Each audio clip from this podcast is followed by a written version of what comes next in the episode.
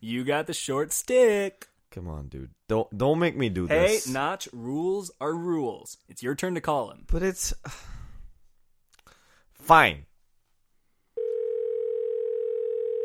Hello? Who's calling? Hello, Mr. Blank. This is Notch from Two United Fans. Two United Fans? There are two of you? Don't worry. We sound nothing alike. Different names. Yes. Difference. I like difference. Right. Yes, we are well aware of that. Yes. Well, Mr. Blank, we have some news we'd like to share with you. You mean Zlatan accepted my offer? What? No. Seriously? Mm-hmm. Okay, anyway, what I'm calling you about, Mr. Blank, is this new team in Philadelphia. A new team? Well, the Union are already there. There's a second team. Two teams? In Philadelphia? Do you think fans would ever support two teams from the same city? Well, I mean, there are two teams in New York City, man. Well, yes, but nobody supports New York City FC. Not the point. Philadelphia is having a second team. Okay. I can do this. Arthur, buddy, you can tell them apart. We've been working on this. What's their name? The Fury. Oh, come on. Coming to you from the Twin Cities, this is Tough Cast. And welcome to Tough Cast by Two United Fans. This is Notch. And this is Jeff, and like my coworker Evan, we're here at 57. Jeff, I'm ill. I'm dying. Yeah, I was going to say, that was weird. Yeah. That was really weird. Oh, my God. I'm a bit congested. I've had throat issues. I sound like I smoke a pack a day, which even at my worst, when I was smoking, I wasn't at a pack a day. So, yeah. Well, I could do a Catherine Hepburn impression now. Tracy, where are you going, Tracy?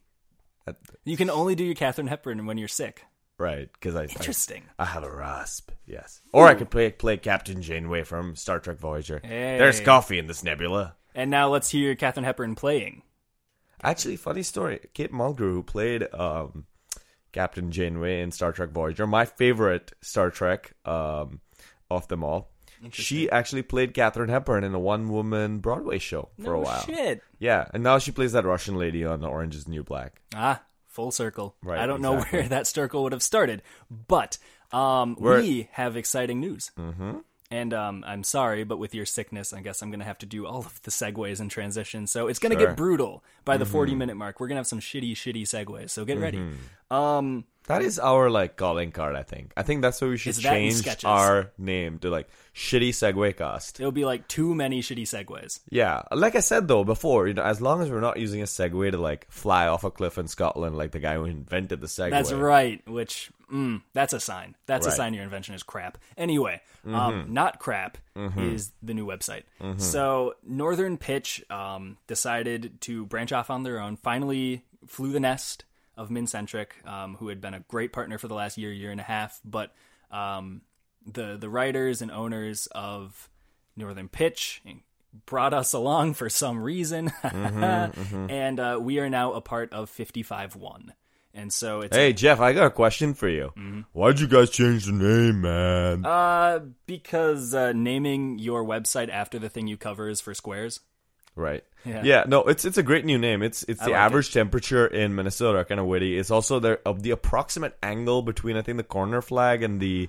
If you go from... It's from the center circle to one corner to the other corner on the baseline. That would be about 55 degrees. Right. So it's all witty and stuff. It's pretty cool. I like it. And the website is super clean. I love the blue and white theme they've got going. They've got some great partners at Braden New Media. And they've got some great partners in us, where you'll find Tough Cast from now on. Same feeds. So that's good. You don't have to do any work to change over. But you'll find it posted on 55.1 if you're looking for it. After 2 weeks ago, and we're Google Play. Oh, Google Play is the best. And I'm like, yeah, fuck that. No, we're on a website. And actually, it's pretty hard, by the way, to change feeds. I've realized, think podcasts are so ubiquitous in society that it's you think that just changing feeds happens often would be easy. It's not. It's really hard. This is really meta. Suddenly, a couple of podcasters talking about podcasting. Right, we should do that. I actually did have an idea though. I'm gonna have a house soon, hopefully, if all goes well, and I can close it. I want to have, like, one of the things that I was talking about is I love having fire pits, backyard stuff. Like, what if we do a Tough Cast, like, little in-person get-together for everyone who listens in the Twin Cities? Just come together, let's grill, drink some beer, and maybe we can even just, like, record a live show. So that's the two of us in the Solbergs? Right.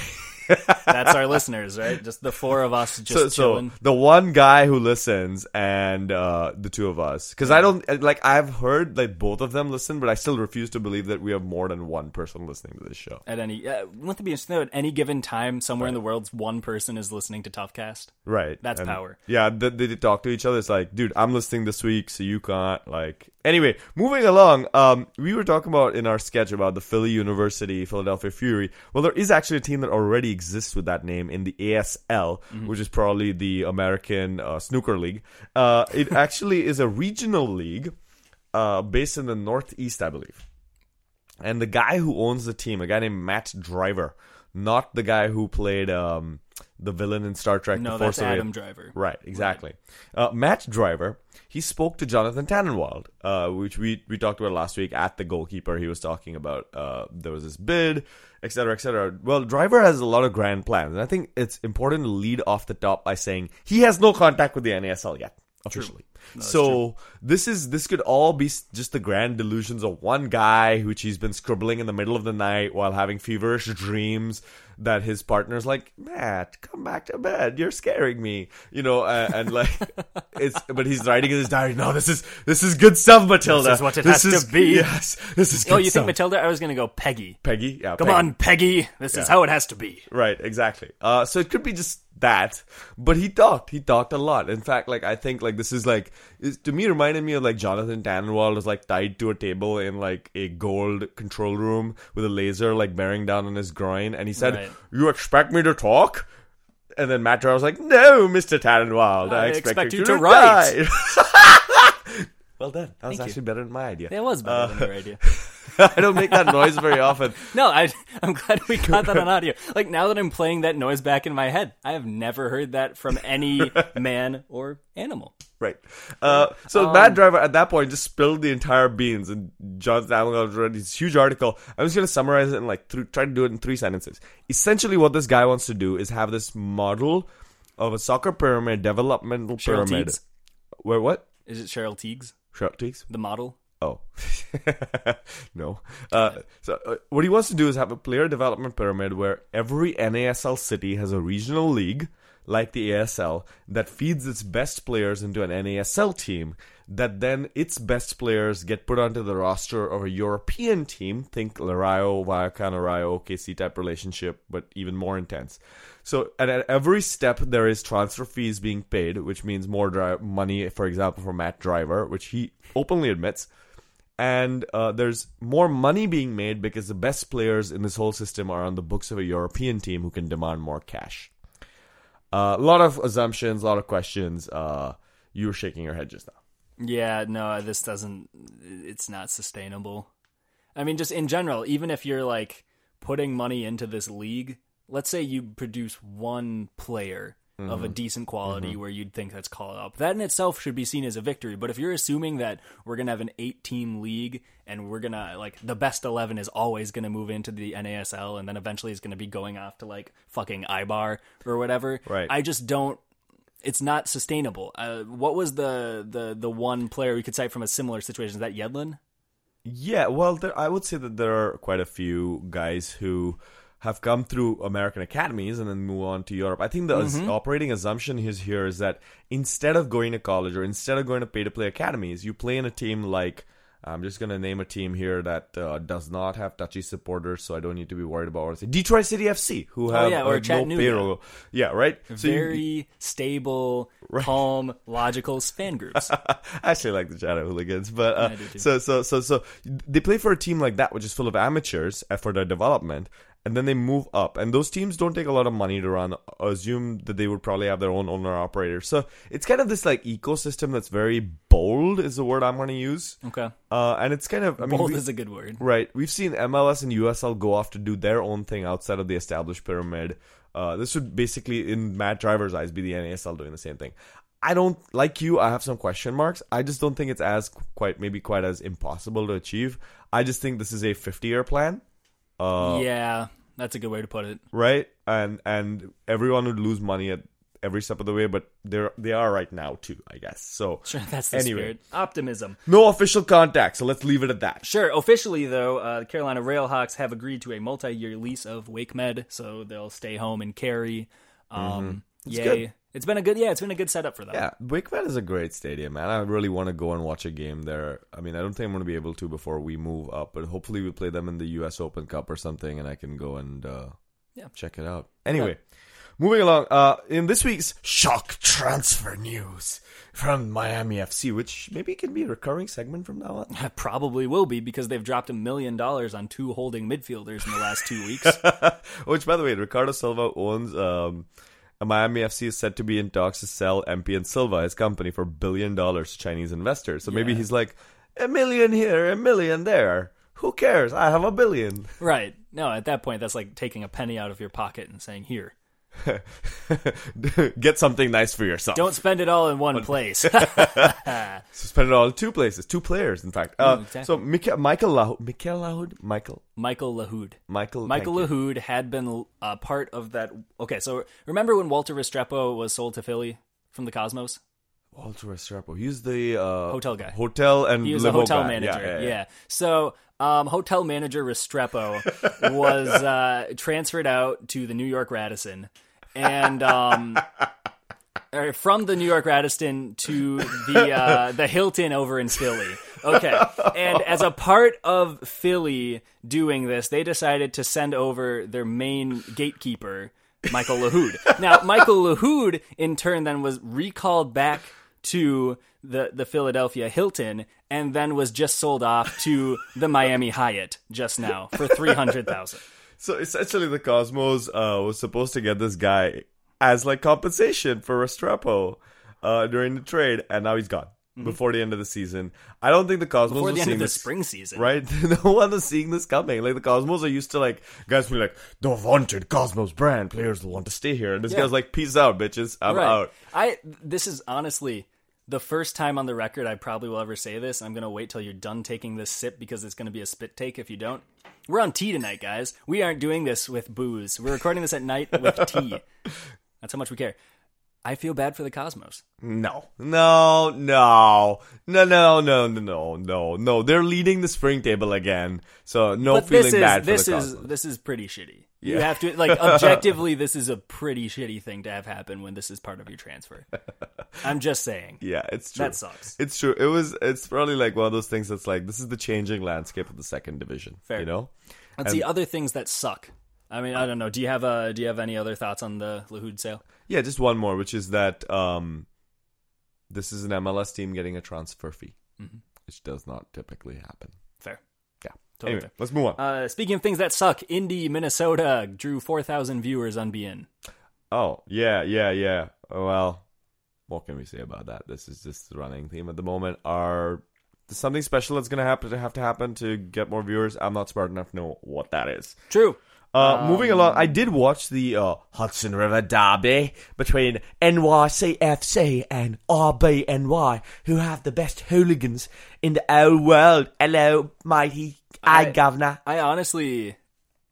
I knew this game was doomed when New York City was... Do you remember their publicity stunt they had the week leading up to this? All right. Any neutral that had a Red Bulls jersey could bring it to Yankee Stadium and get an exchange for a City jersey for free. And by the way, never gonna end well. Reactions to that differ on whether you're a soccer fan here. Or people were like, "Oh, it's freaking hilarious," and people like me who are from outside being like, "That's a little bit cringe / dumb." Like, come on, dudes. But anyway, they deleted that tweet when they lost 7-0. Yeah, I watched this game live. It was a terrible game to watch because it's an atrocious pitch, by the way. I am not looking forward to Minnesota United having to watch games there because it's a tiny, slow pitch because it's soft, like the BN commentator was saying a couple of weeks ago. The ball wasn't moving. The pressure is so easy to apply when there's like 8 players around you, no matter where you are. So it was just a weird game, and we got a football score in a baseball stadium, which was with a soccer team. Go figure. freaking hilarious. Anyway. Good stuff. International corner. Ready? Just one more thing about this game. Okay. The NYCFC and RBNY fans fought outside the stadium, which I thought, like, wow, no one's going to be able to top this. This is like the cringiest shit in the world. And this group called Hooligans NYC actually topped it. They stole, or at least found somewhere by maybe being part of the third rail, a third rail banner, and then held it upside down in a photograph where they blurred their own faces. Yeah. So this is a group that supports NYCFC, calling themselves Hooligans, who held up a banner upside down of another group that supports their own teams. Dumb. That's your cringe of the week, everybody. Right. International corner. Let's see. Minnesotan and U.S. international Cody Cropper was let go by MK Dons, which was expected because MK Dons was just relegated. Right. And generally speaking, to cut budget, a lot of players end up leaving when a relegation happens. And he's been injured. I think, what was it, shoulder? Shoulder, head, knee. Wow. His body. Apparently, we need to make him the $1 million man. Like, we have the funds. We must rebuild him. Mm-hmm. Some people saying that he should come to Minnesota United. I am actually going to stand up and say, no, I think he should stay in England after his rehab. If he can stay abroad, he should. He's on the radar of scouts abroad. Let him stay. I know, like, our fans would, like, love to have a homegrown boy, but as far as American internationals are concerned, guys who have talent, I want him to stay as far away from, like, MLS for as long as he can. If it makes sense for him afterwards, great. But I think it's better for his development since he was getting, minutes there. Mm-hmm. Yeah, I mean, if he has an offer from another championship side, great. If he has an offer from like a low-tier Bundesliga or upper second Bundesliga, awesome. But if his best offer is like the Scottish third division, by all means, come home, buddy. The great Scottish third division? Yeah, the Haggis League? Yeah, the Haggis League. Sponsored by Carlsberg? Can you name one more Scottish reference? Carlsberg isn't actually Scottish. I think it's English. But Tennants. I should have gone with Tennants. You should have. Damn it. Next time. I actually like Scotland. Don't we all, buddy?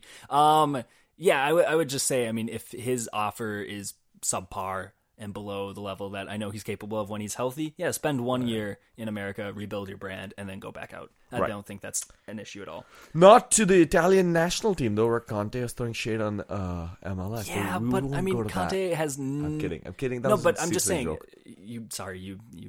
You poked. His contract is done at the end of the Euros. He has no reason to think about the future, and he has no reason to like worry about how people will react to this because he's getting through this tournament, and then he's off to a cushy job. He's at Chelsea. His parents' house, like wearing like Ramones t-shirts, giving his mom middle finger. Fuck you, mom! I'm going to like college soon. Screw you, dad! I'm gonna call up a bunch of forwards who can't play. Okay, U.S. men's national team played two games. One was against Puerto Rico, where they won 3-1. The one thing that's worth saying is it was at Juan Ramon Lobreal Stadium in Puerto Rico, which is where PRFC will be playing in the NASL. Jackie Marrero and Jorge Rivera of Puerto Rico FC started this game, and it also saw action from Tampa Bay's Jeremy Hall. All three of them were on Puerto Rico's side. Very quickly, the camera work was atrocious, like high school level bad and shaky. Mm-hmm. Like, in fact, the first goal scored by who was the dude who scored the goal? Tim Ream. Mm-hmm. None of the camera angles actually got him shooting the ball. Okay, it's that bad. Second thing, the pitch looked pretty lumpy and terrible, but they have some time to fix it, so let's hope so. Otherwise, the stadium looked pretty good. Attendance was not bad. There were Puerto Rico ad boards, which is also nice to see. Fafa Pico, formerly of the Strikers and the Rowdies, he managed to get his first start, first minutes for the U.S. men's national team, 19 minutes. He's with St. Pauli in Germany, as we said last week. And then you were our correspondent in Frisco for a game yesterday. Yeah, I was at U.S. men's national team versus Ecuador in Frisco, Texas, at Toyota Stadium, home of FC Dallas. Why do they keep playing there? Right. So actually, the stadium filled up more as the game went on, where it was about, I would say, maybe like 3/5 to 3/4 full by the end of the game, with an entire stand empty because it was closed. Yeah. So that has to be said. So not the best attendance at all, but not horrible. The crowd was pretty active. AO section was tiny. I will say the stadium is not a very impressive place. It is. Sure. It's kind of a dumpy place. There are some stadiums where when you drive up, you think like, whoa, this is amazing. My cousin was driving up to me like, where is the stadium? And then we saw like two floodlights literally beyond a strip mall. Yeah. So the foreground of the stadium is a strip mall. Not a strip mall. And it was just really lame. Anyway, the game was awesome to watch. Seeing Bobby Wood, seeing Darlington Nagbe. Christian Pulisic. He had a great hold-up play in the second half. All three of them, by the way, were on the side closest to me. And they were we were sitting right in front of the Ecuadorian goal in the second half. Beautiful. Just like Pulisic is as good as you think he is. He is hype, like central. He's like Freddie Adu if Freddie Adu actually lived up to the hype. Burn! Right. Great. 6 players were called up to close off our international segment to the Copa America, and 5 of them were Haitians, and that's Pascal Million and Meshach Jerome from Jacksonville, Jean Alexandre from Fort Lauderdale, Stuart Seuss of Minnesota United, and James Marcelin of Carolina. And there was also a 6th, Yasmani Quack Quack Ducktails Duke was called up from the Cosmos for Bolivia. There's some sort of big match on Saturday, by the way, but I don't intend to care. I don't care about... It's so stupid when international fixtures have 2 teams from the same country and from the same city. It just is like, what's the point? Anyway, let's move on to spring matches. More of these every week. We cover them for you listeners. We wouldn't be watching any NASL matches if it weren't for you guys. Actually, I do wish I hadn't watched this match. I went to a bar in Austin, which, by the way, this bar was happy to put on an NASL game for a guy from thousands of miles away. It's awesome. It's a bar called the Haymaker in Austin, Texas. If you're ever in Austin, go to this place. It's awesome. It's where AO Austin watches their matches. Big shout out to them. Indy played Minnesota United FC in Indy, and gosh darn it. Yeah. It ended 4-2 for Indy. The Brickyard Battalion put out a tifo that says, let's make it terrible for them. And boy, did they. Yeah, no, it was comprehensive. That was the sloppiest performance United's have all year. Much worse than the Carolina game was, honestly. Because the Carolina game, I mean, both teams were rusty, but Minnesota had some chances and some chippy calls. They looked... outclassed, honestly. There were some... I mean, goals... Okay, let's go through the goals quick. Ayman Zayed scored first, and so it was 1-0 at halftime. So you're like, okay, they still got this. This is good. There's a little momentum building for Minnesota, and then in the 49th minute, Indy scores again. Yeah, I mean, I think we've got a lot to talk about this week, so I'm just going to breathe through some of these match reports because we've got league. I think it's very interesting to go through the league table and some of our listener questions. Yeah. I'm just going to put it out there. Minnesota looked feckless. Like, they started the game very weak, and like you were saying, they came back a little bit during the end of the second half. Our Kevin Venegas and Danny Cruz were pretty good on the right-hand side. Probably our best 2 players. Yeah, they were the 2 respectable ones. All the others, sorry guys, just didn't cut it this week. Notable failures include, I would say, Justin Davis, who managed to get a red card with 2 yellows in quick succession at the end of the game, where we were still, what was the score when that happened? 3-2, and it looked like we had the momentum, and then that just killed it. And then the free kick from which he was sent off ended up being the fourth goal for Indy. Right. Pino just did not work on the wing in front of him. I don't know what the problem there is. Is it the communication between the 2 of them? Is it the fact that he needs to be more central? But he was moved centrally, which was good, and he scored a goal, which is a spectacular goal. It's awesome to see that happen. Yeah. So that's the one thing the Minnesota United fans can be happy about, but not much more. Right. No, overall, Minnesota controlled the table. Technically, they still do. I mean, if they won out, they would win, but boy, they made it much harder, and they gave up their entire cushion for the rest of the spring season. It made it a lot tougher for them. One quick shout I will give to Indy, which is that they looked like a team that can get the championship. Their defense was very strong, positioning was excellent, good pressure. This was a team that just clicked on the day. I could see them being this year's Ottawa, and I think I predicted this beginning of the year. Haha! But yeah, I think that they've really shown why they'll be a team that can grit out results. Right. The big storyline going into this game for Ottawa fans was, they need to start scoring some goals, and they scored some goals. Indy fans. Right.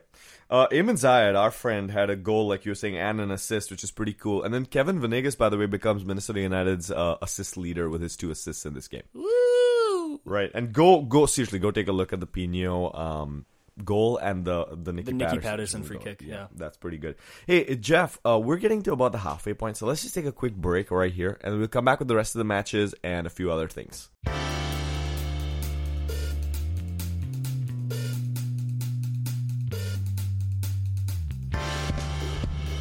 and we are back. This is Jeff, Notch is sick, and I'm doing segues.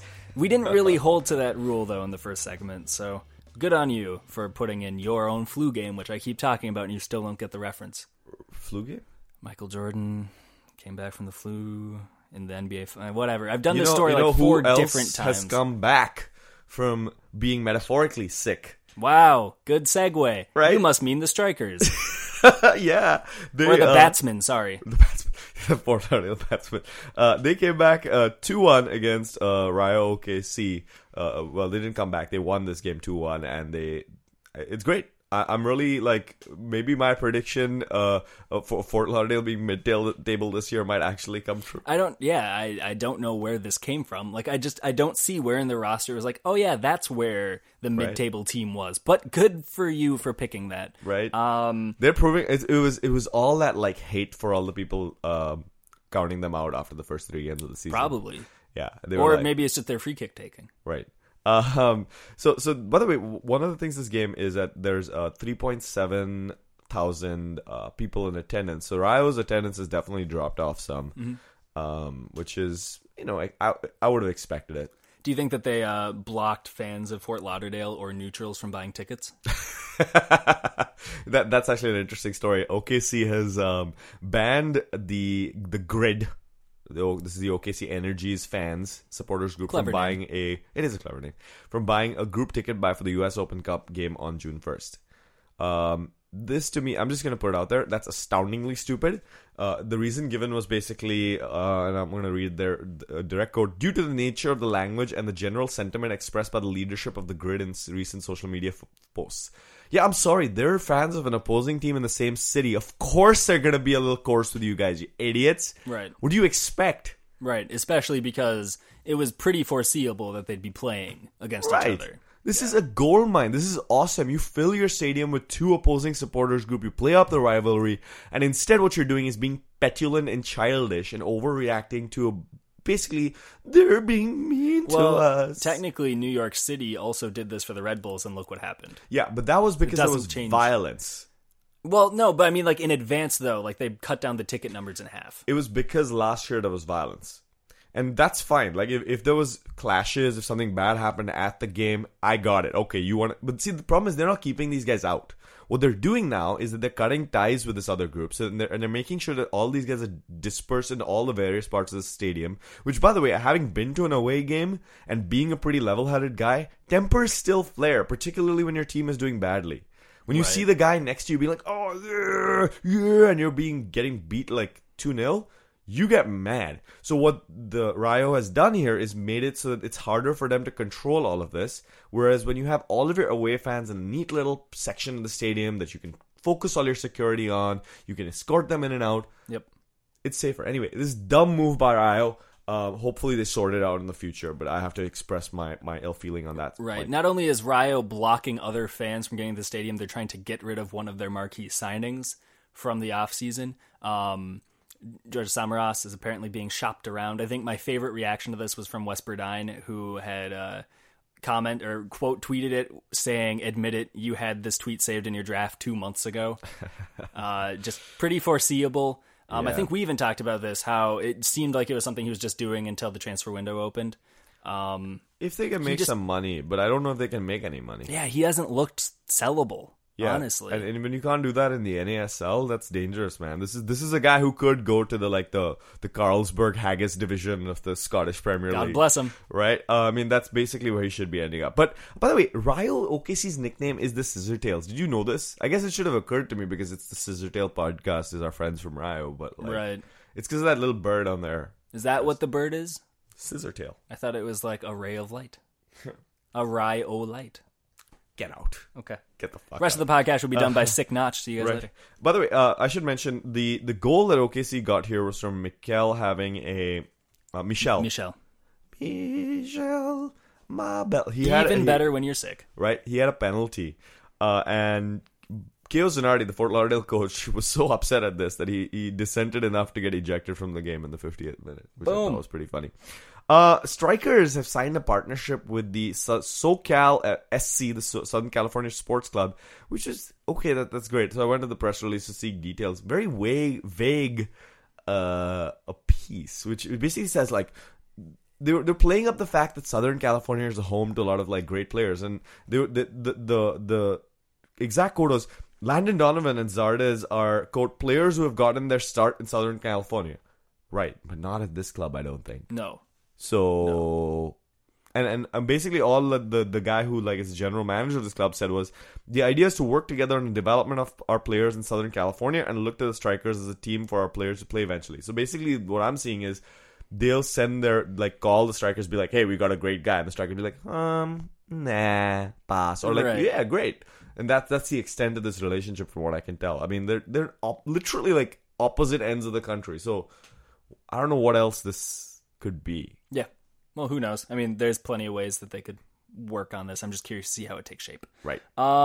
Moving on to Ottawa and Jacksonville in a game that, in true Ottawa fashion, was won off of a Marcel de Jong late goal. Uh-huh. This is the second or third time that's happened this year. 1-0 in front of 5,550 Ottawans. Ah. Yeah, Ottawans? Good enunciation there. Ottowites.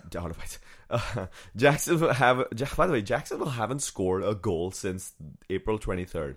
That's an entire month. Very good. Yeah, no, that's poor. And still haven't won a road game. Right. We can confirm. Which, by the way, one of their fans replied to one of their official team tweets recently saying, which was like, come back to see our team at home. And he was like, this is Capo Logi on Twitter. He was saying basically, yeah, but our away form has been better. To which I was like, you guys haven't won a game away ever, right? He's like, ever. Yeah, but our form away has still been better than our form at home this sad. Year. I feel so bad. I just wanted to give the guy a hug after hearing that. The first half was pretty even. There were a couple chances for both teams. And throughout this game, by the way, Dennis Chin had a bunch of great shots. You know, a couple of games ago, we were talking about, you know, Dennis Chin came in, made the difference. Yeah. And you know, former USL guy. Well, turns out he had a couple of great opportunities this one as well. And like you said, Marcel de Jong made the difference, although he might be off. Yes, he might. So he last year played for Sporting Kansas City and was on a salary of about $200,000. And so it was a bit... You said about. About. Yeah. He's in Canada. And he's a Canadian national. Anyway, about 200,000 loonies. And... And so it was a bit of a surprise when he signed with Ottawa, and people didn't really see it. I certainly didn't see it coming. Well, it came out of, do we have the name of the journal? It's a French language paper. Okay, a French language paper who talked about how it seemed doubtful that he would stay once the transfer window opened. And at first it was like, okay, he's an MLS player, very established national team player. He probably has, you know, it's just because other teams would be interested. This paper insinuated that it's because Ottawa wouldn't be able to afford his wages. Yeah. I'm not surprised. I'm pretty sure their entire budget for their entire player base last year was lower than his salary to SKC. So this is, I mean, hopefully they get some good money from sending him away. Mm-hmm. I hope. So we'll see. By the way, speaking of their players, though, they have actually played without a few players who've been injured. Rich Belchan, Kyle Venter, Gerardo Bruna, the Liverpool dude, and Pablo Diego. And Julian de Guzman, out of which only Julian de Guzman is the guy who they think might be back anytime soon. All the other ones are kind of longer-term absences. That's tough. I mean, in fairness, de Guzman's also the most important of them all, but that's a lot of players for a team that doesn't have a ton of squad depth to be losing at one time. Yeah. So still they're doing, I think, better than anyone expected them to do. Very true. Yeah. Also better than people expected them to do is FC Edmonton. Yeah. Doing worse than we expected them to do over the last few weeks is the Carolina Railhawks. Seriously. And the result here was 1-0 in front of 1,300 people, which at first you're like, what? But you have to understand, still in Edmonton, 44 Fahrenheit, rainy and windy. Mm. I don't think in that kind of weather we would have... Well, we'd probably be able to report like 4,000 because but that's season ticket holders, right? But still, through like, the turnstiles. Yeah, if you looked at the stands, it'd all be empty. That's terrible, man. I feel bad for the Edmontonians who have to deal with it. Yeah, it'd be about as empty as a Las Vegas hosted friendly between the Cosmos and the foreign team. We'll get there. Yeah. Brian Sylvester started over Akira Fitzgerald, who's been missing some time lately, family grievances, which makes sense. I think this one was actually just a competitive start. Decision probably. I don't know that. I mean, I'm pretty sure I've never seen it been stated that this was because I think Akira actually played since his family tragedy. His mother passed away, as we mentioned. So, but I think he's played since then. I think this was just a Brian Silvestri is probably our better choice this week. Sure. Well, this is a trend. Neil Morris had reported that the Railhawks have never beat Edmonton at Clark Stadium. The one time that they beat them was in 2011 at a different stadium. Right. So they've got their number when they go to Clark. Right, and this game needed a late penalty, actually, which Connor Tobin, the set piece, Connor Tobin pushed down Albert Watson on the set piece, and the penalty was called. Brian Silvestri, unfortunately, dove a little bit early, and Fordyce saw where he was going, knocked it into the goal in the 79th minute. That killed the game. And the funny thing in this is that Carolina in the second half was doing a lot of work. They had 8 shots, 6 on goal. I mean, this could have easily been a Carolina win. They just couldn't put it into the net. Which has been a theme of the second half of the season so far. For them, because, yeah, they won the first 4 games, and now they've got 1 point out of 4 games. Right. And by the way, they're still only 1 point off, or 2 points off the lead of the spring table, which we'll get to in a second. Spring table. Anyway, it's interesting. We'll see. I mean, Carolina has to turn this around. This can't keep going on. This is not this is not sustainable. This is like their last year in a microcosm where they were strong in the spring and then fell away in the fall. Right, no doubt. So I'll be curious to see if they can come back for the last 2 matches. Otherwise, they've got a lot of work to do before the fall season kicks off. Finally, New York Cosmos beat the Rowdies 2-1 in front of an impressive, relatively 6,243 fans. I'm genuinely impressed. Good for the Cosmos. That's a really good number. That's 4,000 more than usual. At least. Now you're throwing shit. It's like... Well, that's not shit. That's fact. Well, they were pulling 2,000, and then they had like several other 3. But a bunch of fans turned up in a chance. You were the one feeling bad for them before. Now I'm defending them. Yeah, I said it was the one time. That's true to Cosmos, yeah. Playing with 6,000 more people than we expected at this game. What do you think, Cosmos? Anyway, sorry. The Rowdies scored first. And I think that an extra 4,000 fans went through the turnstiles in hopes to be a human sacrifice to Teen Wolf. Yeah, and he ate them all. Yep, and he ate all of them and scored first. Khalifa Lausanne had a great long ball that went through the New York defense, which, by the way, when I saw this, I was like, that would never happen in the old New York defense. Like, they were now having a strong defense, and this ball found more signs that something's changed. Definitely. But in true Cosmos fashion, they were able to come back by halftime and score 2 goals, one by Yasmani Quack Quack DuckTales Duke, with an assist by Juan Arango. And then Arango had a very, very good assist that beat a sleeping back line, and Ruben Bover was able to knock that in for one of the play of the week. It was a volley, right? Yeah. It was a volley. Yep. Beautiful, beautiful shot. Sliding volley. Really impressive shot. Nico Cranchar left the game in the 4th minute. He was injured. He had a groin injury. So we'll see how his transfer value takes a hit with that.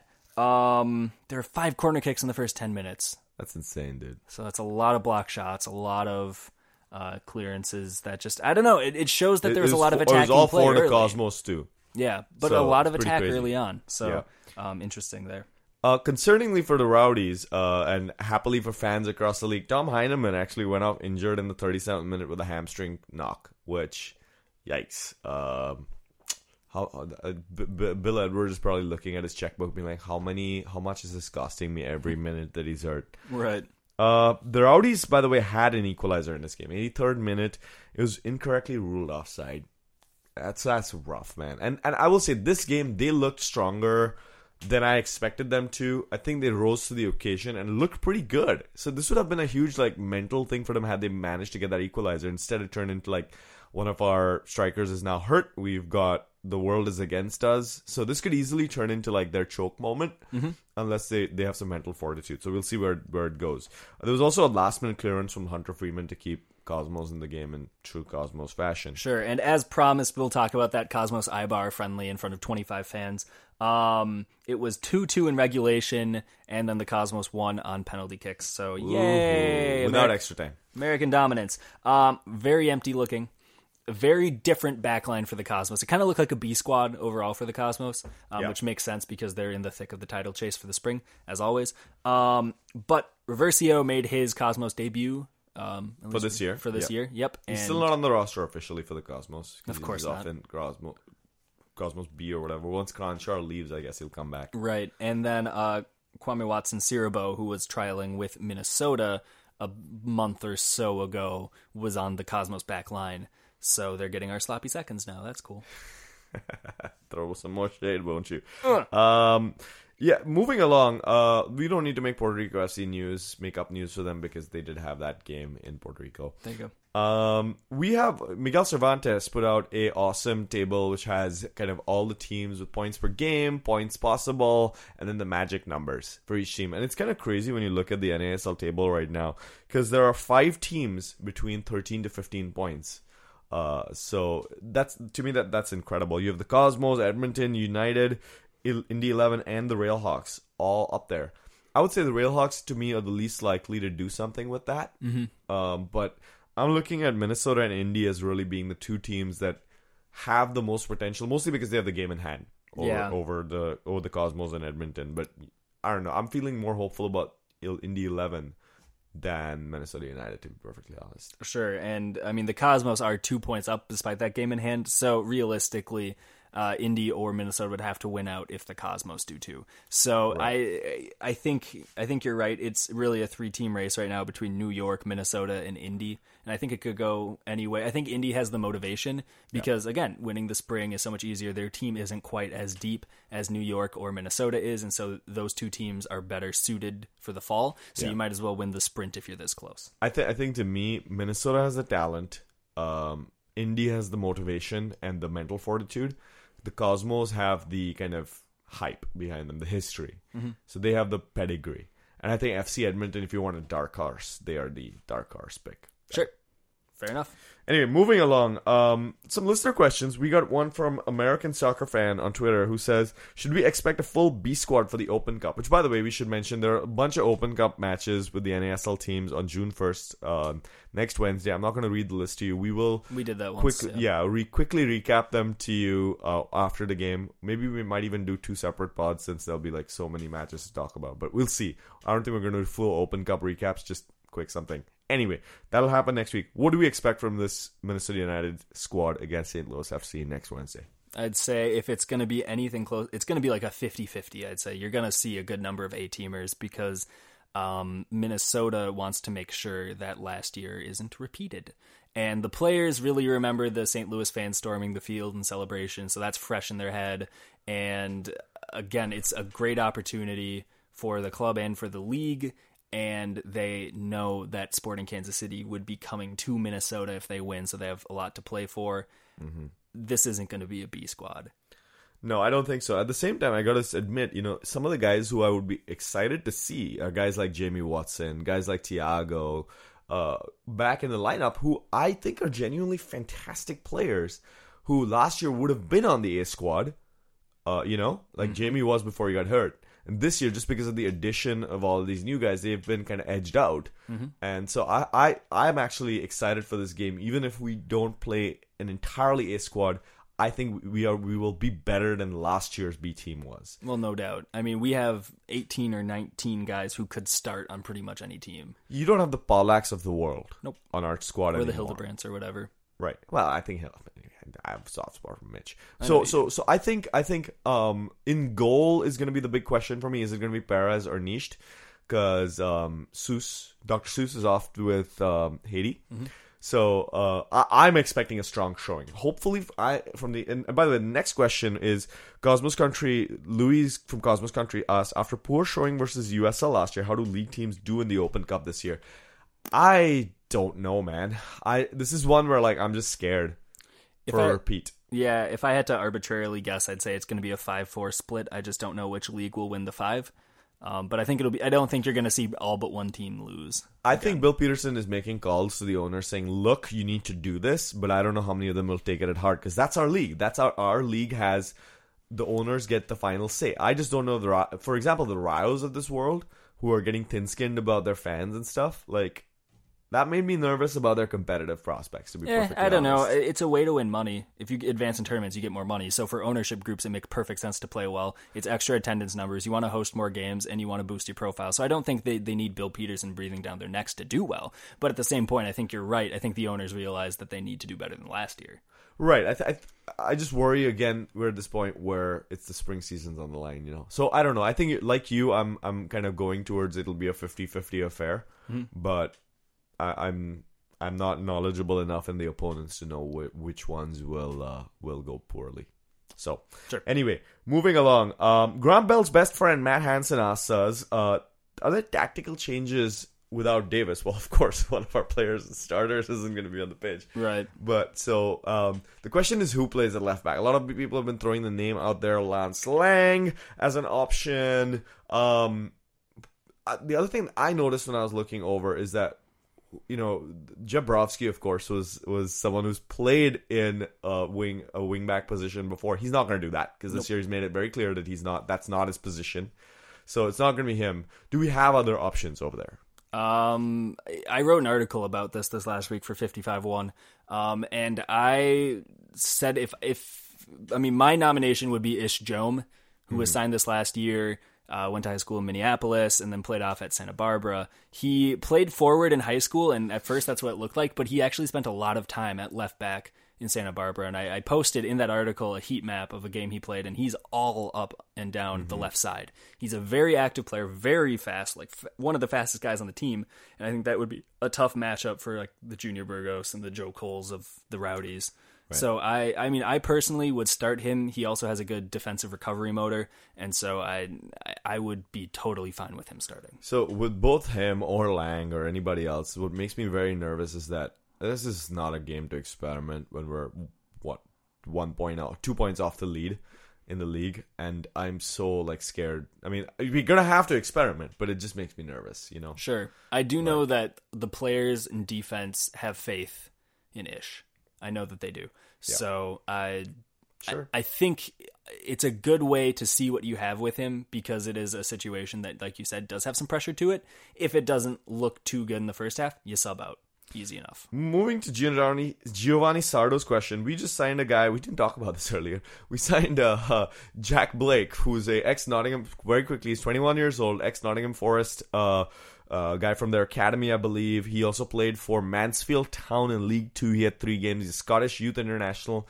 Doesn't have tons of matches under his belt, but he's young. He's really good. You've seen him at training and been impressed. Yeah, and he's trained with Atletico Madrid, with Deportivo de la Corona. So he has a pedigree. He has talent too. He's very good on the ball. He's a very good central midfielder. So how does this signing impact the midfield?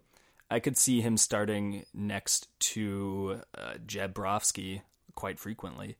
I think that could become your central midfield pairing. Yeah, so basically Anior and Vincentini are... Well, Anior is a winger, so he's fine. It's Ibsen who would be more affected than Anior. Right. But we started Anior in that position last as week. A fill-in because of injuries. Right. So for the moment, and then we don't have Ben Spies yet either. So he'd be the 10. I mean, I think what this would look like as far as the midfield would be Blake and Brovsky as the double sixes, and then going left to right on your Spies Cruise. Right. So that answers that question. Meatballian asked, this wasn't a question for the podcast, but I included it. Oh man, who do you think Minnesota will be paired with as a rival, MLS official rival in the Heineken rivalry week presented by Audi and, Carlsberg? It's so annoying. I don't want an official rival. This made me very sad. Love Orlando. That. Because it's the least rival, so of course it'll be them. We need to make a Milwaukee TIFO when this happens. Great. All right, predictions for next week. The first game up this coming weekend is Carolina Railhawks versus where it all went wrong for them. I am going to say Enya Soundtracks and Rainy Days will win. Yeah, I think this is one where everyone wears a bathrobe with fluffy flippers. They put on sad songs like you were saying with candles and eat lots of cake. Anyway, moving along to Ottawa versus Fort Lauderdale Strikers.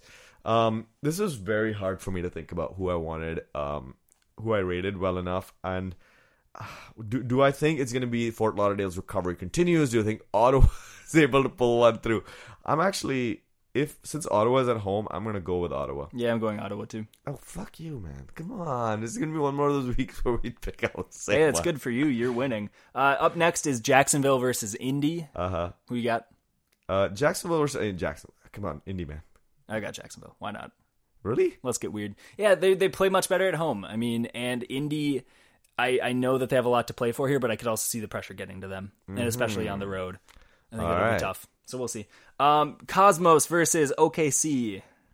You know, I'm going to throw this one away and make a high-risk pick of OKC. Okay, I've got the Cosmos here. They both play on turf fields at home, so... Sure, fair enough. So it's not going to be a different field for either team. Yep, Miami versus FC Edmonton. Who you got? I don't like this one. I've got Miami. Okay. Yeah, I think, as much as I do think they spent a lot of time in their dark room thinking about what they did, but I still think FC Edmonton pulls this one through because Miami still shambles. Sure. And Minnesota versus Tampa Bay. Don't make me do this. Pass. Let's both pass. You're going to do that? Yeah, let's both pass. Okay. I think I'm too scared now. I'm joining you in the let's just not pick our own games. All right, so this concludes another episode of Tough Cast. You gotta go somewhere? Find us on... Well, you just flew in, man. You flew in 2 hours before this. You do have to go somewhere. I have to go to Sleepy Sleep. Yeah. So find us on 55.1, which is at FIFTYFIVE.ONE. And as always, you can find us on our usual feeds, which are, iTunes, Google Play, Stitcher, SoundCloud, everything. Twitter at TWO. Throw a brick through my window and ask me for a CD with or floppy disk. Like the U.S. Missile Command is using 8-inch floppy disks, so I can give Toughcast on like 80 of those too. If you want any other great theories like that, Notch, where can the people find you on Twitter? At LockstockSpock. And I am at JEFFRUETER. All right, everybody. Have a great rest of your night. Goodbye.